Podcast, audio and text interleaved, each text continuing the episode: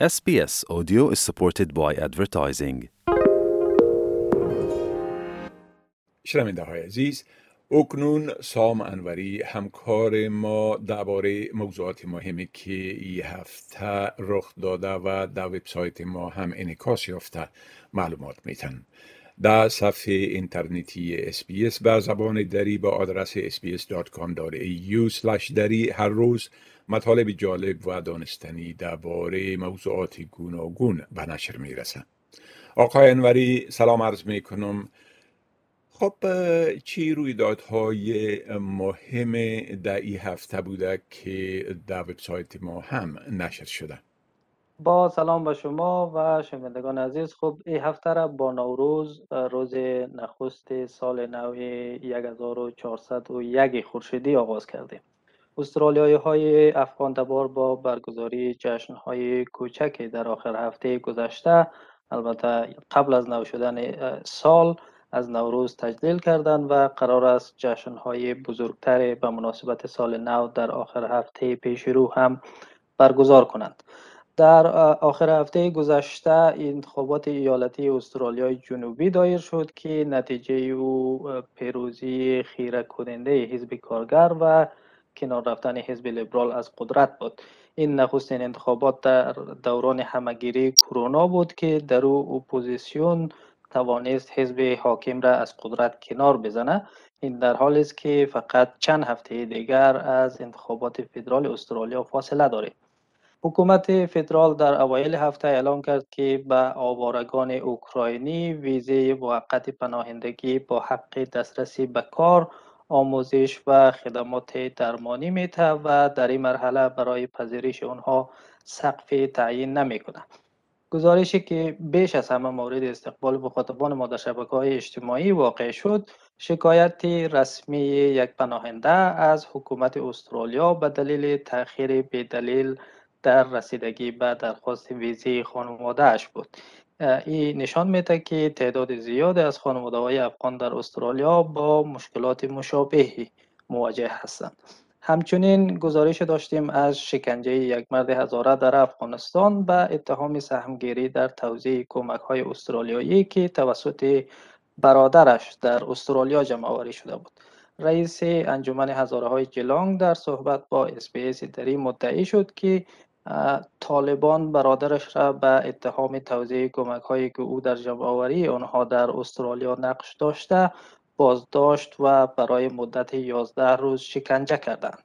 رویداد خیلی امیدوار کننده دیگری در رابطه با پناهندگان به سرنوشت مستقر در بازداشتگاه های بیرون مرزی استرالیا رخ داد حکومت ائتلاف در نهایت بعد از 9 سال به پیشنهاد نیوزلند مبنی بر اسکان مجدد پناهندگان از بازداشتگاه بیرون مرزی استرالیا چراغ سبز نشان داد و قرارداد پذیرش 450 پناهنده را با نیوزلند نهایی کرد. در خبر دیگر در آستانه نشست سران ناتو در بلژیم حکومت استرالیا اعلام کرد که اخراج سفیر روسیه از کشور همچنان به عنوان یک گزینه زنده روی میز حکومت قرار دارد. همچنین استرالیا تلاش دارد تا جلوی اشتراک ولادیمیر پوتین رئیس جمهور روسیه در اجلاس سران گروه 20 را که قرار است در ماه اکتبر در اندونزیا برگزار شود هم بگیرد. علاوه بر اینها اخبار و مطالب در موضوعات مختلف داشتیم که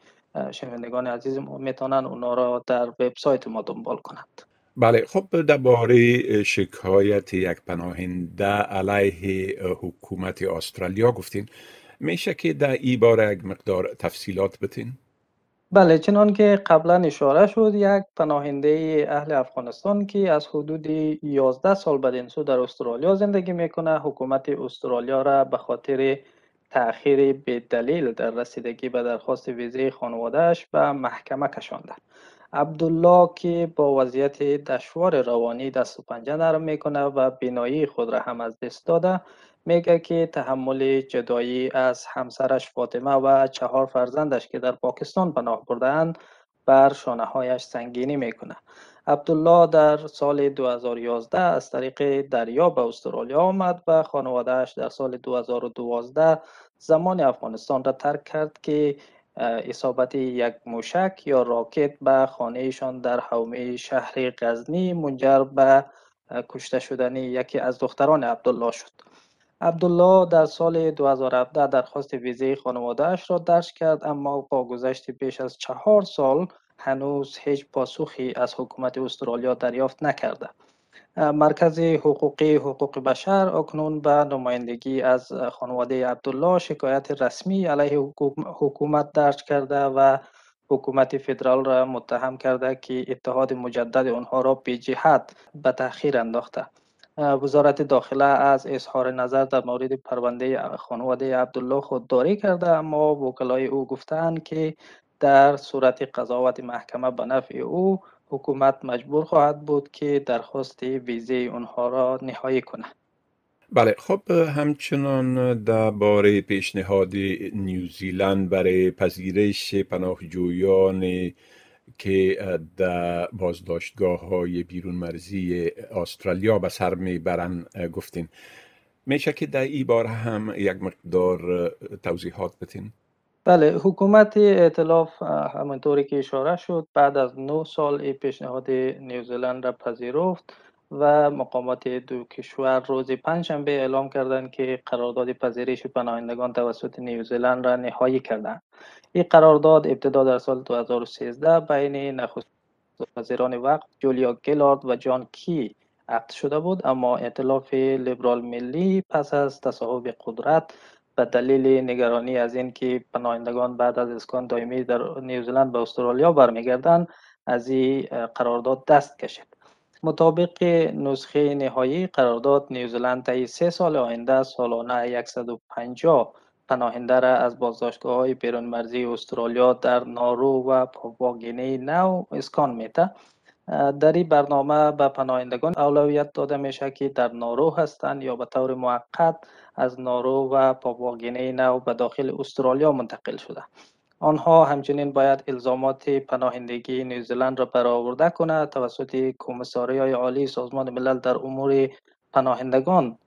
به نیوزلند ارجاع داده شوند و همچنین شامل برنامه اسکان مجدد کدام کشور سالس دیگر نباشند. بله خب بسیار تشکر آقای انوری از این معلوماتتان و فعلا شما را به خدا می سپارم و روز خوش و آخر هفته خوش برایتان آرزو می کنم تشکر از شما خدا نگهدار.